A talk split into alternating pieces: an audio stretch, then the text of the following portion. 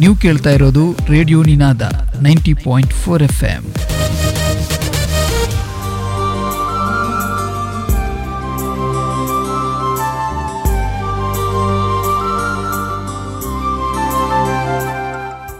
Radio Ninada ಕೇಳುಗರಿಗೆ ನಲ್ಮೆಯ ನಮಸ್ಕಾರ. ನಿಮ್ಮೆಲ್ಲರಿಗೂ ವಿಶ್ವ ಆರೋಗ್ಯ ದಿನದ ಶುಭಾಶಯಗಳು.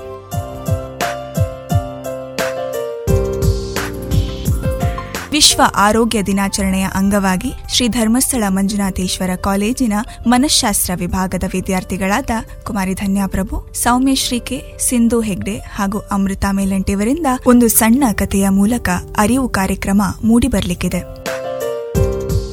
ಇಯರ್ 2050, ಕೊರೋನಾ ಮುಗ್ದು ಎಷ್ಟೋ ವರ್ಷಗಳಾಯ್ತು. ಲಾಕ್ಡೌನ್ ಎನ್ನೋದು ಇವಾಗಿಲ್ಲ. ಮಾಸ್ಕ್, ಸ್ಯಾನಿಟೈಸರ್, ಸೋಷಿಯಲ್ ಡಿಸ್ಟೆನ್ಸಿಂಗ್ ಎಲ್ಲ ಮುಗ್ದೋದ್ ಕತೆ. ಇವಾಗೆಲ್ಲ ನಾರ್ಮಲ್ ಆಗಿದೆ.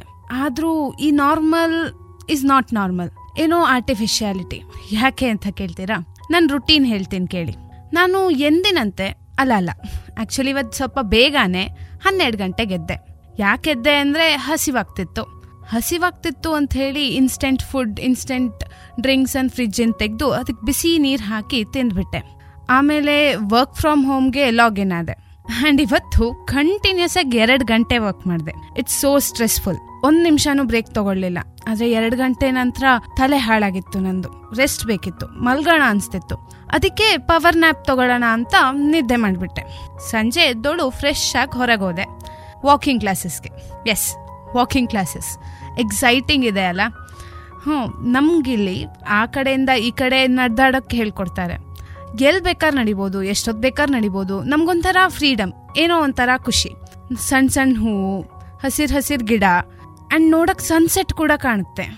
The best part of the day ನಿಜವಾಗ್ಲೂ. ಅದಾದಮೇಲೆ ಮನೆಗೆ ಬರುವಾಗಲೇ ಗೊತ್ತಾಗಿದ್ದು ದಟ್ ನಾನು ಇವತ್ತು ಇಡೀ ದಿನ ಯಾರ ಹತ್ರನೂ ಮಾತೇ ಆಡಲಿಲ್ಲ ಅಂಥೇಳಿ. ಸೋಷಿಯಲ್ ಮೀಡಿಯಾದಲ್ಲಿ ಸೋಷಲೈಸ್ ಆದರೂ ಫೇಸ್ ಟು ಫೇಸ್ ಸೋಷಲೈಸಿಂಗ್ ಇಲ್ಲವೇ ಇಲ್ಲ.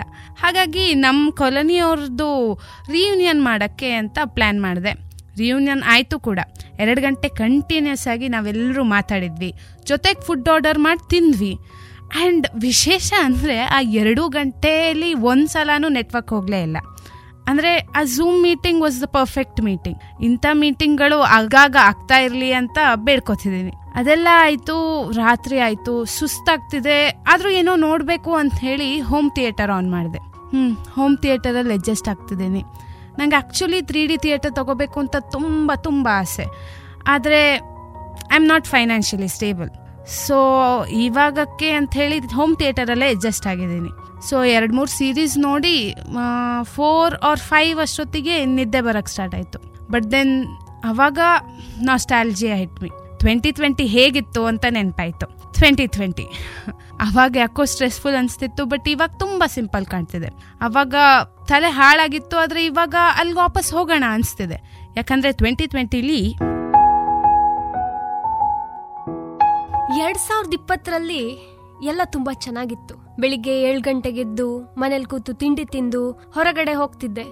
ಜೊತೆಗೆ ಕಾಲೇಜಿಗೆ ಹೋಗ್ತಿದ್ದೆ. ರೆಡಿಯಾಗಿ ಫ್ರೆಂಡ್ಸ್ ಜೊತೆ ಕಾಲೇಜಿಗೆ ಹೋಗಿ ಅಲ್ಲಿ ಕ್ಲಾಸಲ್ಲಿ ಕೂತು ಶಿಕ್ಷಕರು ಮಾಡೋ ಪಾಠ ಕೇಳ್ತಿದ್ದೆ. ಅದೆಷ್ಟು ಚೆನ್ನಾಗಿರ್ತಿತ್ತು.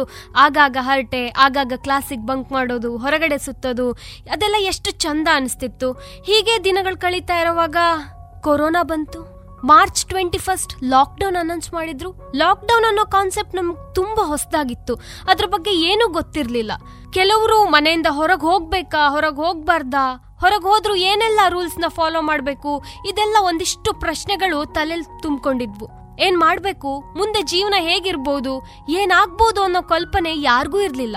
ನಾನು ಅಂದ್ಕೊಂಡಿದ್ದೆ ನಾನೊಬ್ಳೇ ವೀಕ್ ಅಂತ, ನನಗೆ ಮಾತ್ರ ಇಂಥ ಥಾಟ್ಸ್ ಎಲ್ಲ ಬರೋದು ಅಂತ. ಆದರೆ ಆಗಾಗ ನನ್ನ ಸ್ನೇಹಿತರು ಕಾಲ್ ಮಾಡಿ ನನ್ನ ಹತ್ರ ಮಾತಾಡ್ತಿದ್ರು. ಅವ್ರು ಹೇಳ್ತಿದ್ರು, ಈ ಸಲ ನಾನು ಫೇಲ್ ಆಗಿಬಿಡ್ತೀನೇನೋ, ಈ ಸಲ ನಂಗೆ ಕಡಿಮೆ ಮಾರ್ಕ್ಸ್ ಬರುತ್ತೇನೋ. ಒಬ್ಳು ರ್ಯಾಂಕ್ ಸ್ಟೂಡೆಂಟ್ ಅಂತೂ ಯಾವಾಗಲೂ ಹೇಳ್ತಿದ್ಲು, ಈ ಸಲ ನಾನು ಫೇಲ್ ಆದರೆ ನಾನು ಖಂಡಿತ ಬದುಕಿರಲ್ಲ, ನನ್ನ ಮಾರ್ಕ್ಸ್ ಸ್ವಲ್ಪನೂ ಕಡಿಮೆ ಆಗಬಾರ್ದು, ಈ ಸಲನೂ ನಂಗೆ ರ್ಯಾಂಕೇ ಬೇಕು ಅಂತಿದ್ಲು. ನಂಗೆ ಅದನ್ನೆಲ್ಲ ಕೇಳಿ ಯಾಕೆ ಹೀಗೆ, ಒಂದು ವೇಳೆ ಕಡಿಮೆ ಮಾರ್ಕ್ಸ್ ಬಂದರೆ ಅವಳೇನಾದರೂ ಮಾಡ್ಕೊಂಡ್ಬಿಡ್ತಾಳ, ಅಥವಾ ನಾನು ಫೇಲ್ ಆಗಿಬಿಟ್ರೆ ನಾನೇನು ಮಾಡಲಿ, ಹೀಗೆ ಒಂದಿಷ್ಟು ತಲೆಯಲ್ಲಿ ಕೊರಿತಾ ಇತ್ತು. ಆದರೂ ವಿಧಿ ಇಲ್ಲ, ಆನ್ಲೈನ್ ಕ್ಲಾಸ್ ಅಟೆಂಡ್ ಮಾಡ್ತಿದ್ದೆ. ಕೆಲವೊಂದ್ಸಲ ನಂಗೆ ಅನಿಸ್ತಿತ್ತು ನನ್ನ ಮೈಂಡ್ ಇಷ್ಟು ವೀಕ್ ಇದೆಯಾ, ನಾನು ಇಷ್ಟುದನ್ನು ತಡ್ಕೊಳಕ್ಕಾಗಲ್ವ ನನ್ನ ಹತ್ರ ಅಂತ. ಆದರೆ ಬೇರೆ ವಿಧಿ ಇರಲಿಲ್ಲ ಅನ್ಕೋತೀನಿ. ಹಾಗೆ ದಿನಗಳು ಕಳೀತಾ ಇದ್ವು. ಹೀಗೆ ಒಂದಿನ ಕ್ಲಾಸ್ ಆಗ್ತಾ ಇತ್ತು, ಆನ್ಲೈನಲ್ಲಿ ಪಾಠ ಮಾಡ್ತಾ ಇದ್ರು. ಆಗ ಮ್ಯೂಟ್ ಮಾಡಿ ನಾನು ಬೇರೆ ಪುಸ್ತಕಗಳನ್ನ ಓದೋಕೆ ಅಂತ ಹೋದೆ. ಅಲ್ಲಿ ನಂಗೊಂದು ಡೈರಿ ಸಿಕ್ತು. ಅದು ನಮ್ಮ ಅಜ್ಜಿ ಬರ್ದಿದ್ದ ಡೈರಿ. ಅದು 1950 1950 ಏಪ್ರಿಲ್ 7. ಇವತ್ತ್ಯಾಕೋ ನಾನು ಎದ್ದಿದ್ದು ತುಂಬಾ ತಡ ಆಯ್ತು. ದಿನಚರಿಗಳನ್ನೆಲ್ಲ ಮುಗಿಸ್ದೆ. ನೀರು ದೂರದಿಂದ ತಗೊಂಡ್ ಬರ್ಬೇಕು ನೋಡಿ. ತುಂಬಾ ದೂರ ಏನೂ ಅಲ್ಲ, ಯಾವತ್ ನಡೆಯೋ ಜಾಗ. ತೋಟ ಕಳ್ದು ಬಯಲ್ ಕಳ್ದು ಸ್ವಲ್ಪ ಆಚೆ ಹೋದ್ರೆ ಪಕ್ಕದ ಹಿತ್ತಿಲ್ನಲ್ಲಿರೋ ತೋಟದಿಂದ ನೀರ್ ತಗೊಂಡ್ ಬರ್ಬೇಕಾಗಿತ್ತು. ನೀರ್ ತಗೊಂಡ್ ಬಂದೆ. ಮನೆ ಕೆಲ್ಸ ಎಲ್ಲ ಮುಗಿಸ್ದೆ. ಅಡ್ಗೆ ಮಾಡ್ದೆ. ಇವತ್ತು ಗೆಣಸು ಬೇಯಿಸಿದ್ದೆ. ಮಕ್ಳಿಗೆ ತುಂಬಾ ಇಷ್ಟ.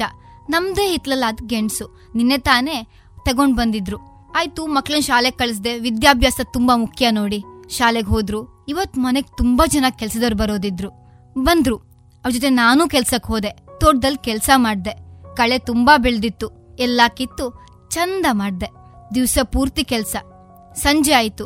ಅವಾಗ ನೆನ್ಪಾಯ್ತು, ಚೆನ್ನಮ್ಮ ಏನೋ ಹೇಳಿದ್ಲು, ಅವಳ ಮಗಳಿಗೆ ಜ್ವರ ಅಂತೆ, ಎಷ್ಟ್ ಮಾಡಿದ್ರೂ ಕಮ್ಮಿ ಆಗ್ತಾ ಇಲ್ಲ, ಶಾಲೆಗೆ 1 ವಾರದಿಂದ ಹೋಗಿಲ್ಲ ಅಂತ. ಯೋಚಿಸ್ತಾ ಇರ್ಬೇಕಾದ್ರೆ ಅದಕ್ಕೇನೋ ಮದ್ದು ಹೊಳಿತು. ನಾಳೆ ಇದನ್ನ ಖಂಡಿತ ಅವಳಿಗೆ ಹೇಳ್ತೀನಿ. ಮಾಡ್ತಾಳೋ ಬಿಡ್ತಾಳೋ ಅವಳಿಗ್ ಬಿಟ್ಟಿದ್ದು. ಸಂಜೆ ರಾತ್ರಿಗೆ ಗಂಜಿ ಊಟ ಮಾಡೋಣ. ಇವತ್ತು ಬೆಳ್ದಿಂಗ್ಳು ಬೇರೆ, ಹುಣ್ಣಿಮೆ ಚಂದ್ರ ಆಕಾಶದಲ್ಲಿರ್ತಾನೆ. ಎಲ್ರ ಜೊತೆ ಕೂತು ಊಟ ಮಾಡ್ತಾ ಇದ್ರೆ ಎಷ್ಟು ಚಂದ ಇರತ್ತೆ ಅಲ್ವಾ? ಹೀಗೆ ಅನ್ಸ್ತಾ ಗಂಜಿ ಊಟ ಮಾಡಿ ಎಲ್ರು ಇವತ್ ಜೊತೆಗೆ ಊಟ ಮಾಡಿದ್ವಿ. ಮಕ್ಕಳ ಮುಖದಲ್ಲಿ ಖುಷಿ ನೋಡ್ಬೇಕಾಗಿತ್ತು. ಹಾರಾಡ್ತಾ ಇದ್ರು. ಅವ್ರ ಖುಷಿ ನೋಡಿ ನನ್ ಸುಸ್ತೆಲ್ಲ ಕಳ್ದು ಹೋಯ್ತು. ತುಂಬಾ ಸುಸ್ತಾಗಿದ್ದೀನಿ, ಇನ್ ಮಲಗ್ಬೇಕು. ಸರಿ, ನಾನಿನ್ ಮಲಗ್ತೀನಿ.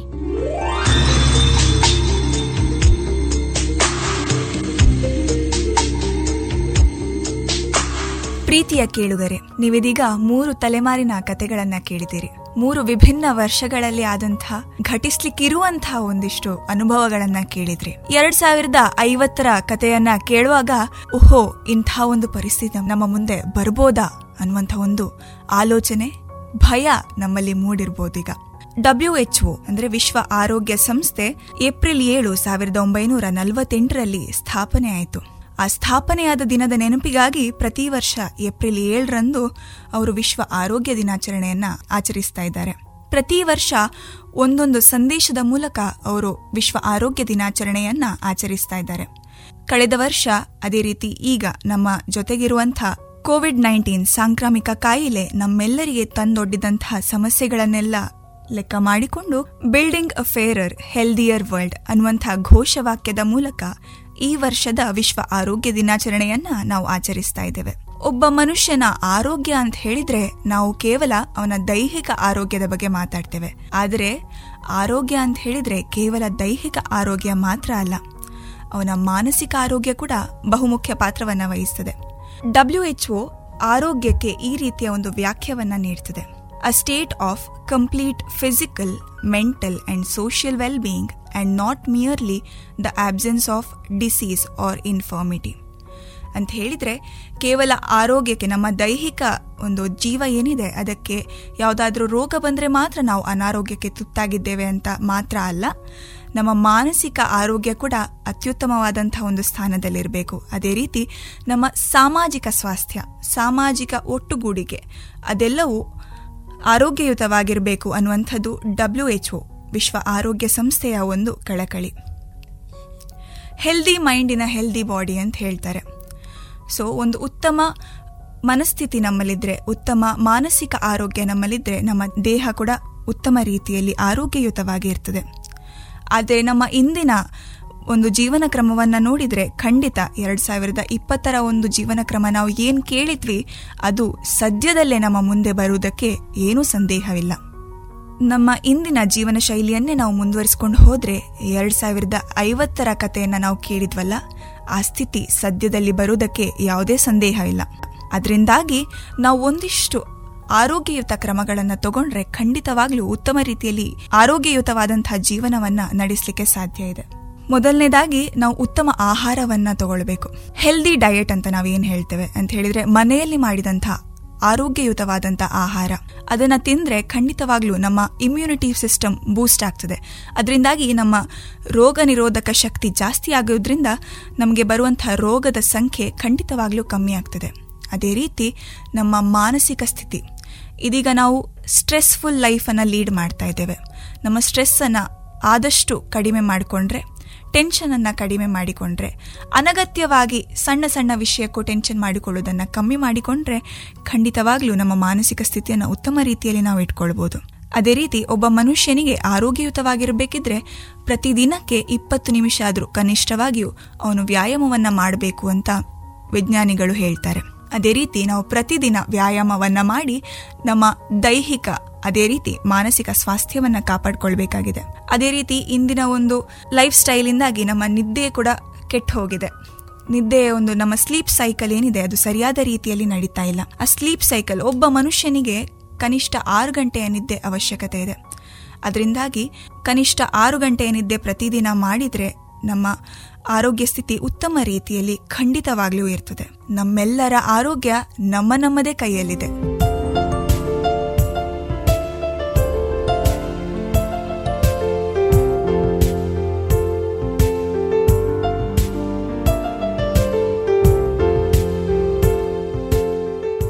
ಇದುವರೆಗೆ ವಿಶ್ವ ಆರೋಗ್ಯ ದಿನಾಚರಣೆಯ ಹಿನ್ನೆಲೆಯಲ್ಲಿ ವಿಶೇಷ ಕಾರ್ಯಕ್ರಮ ಕೇಳಿದಿರಿ.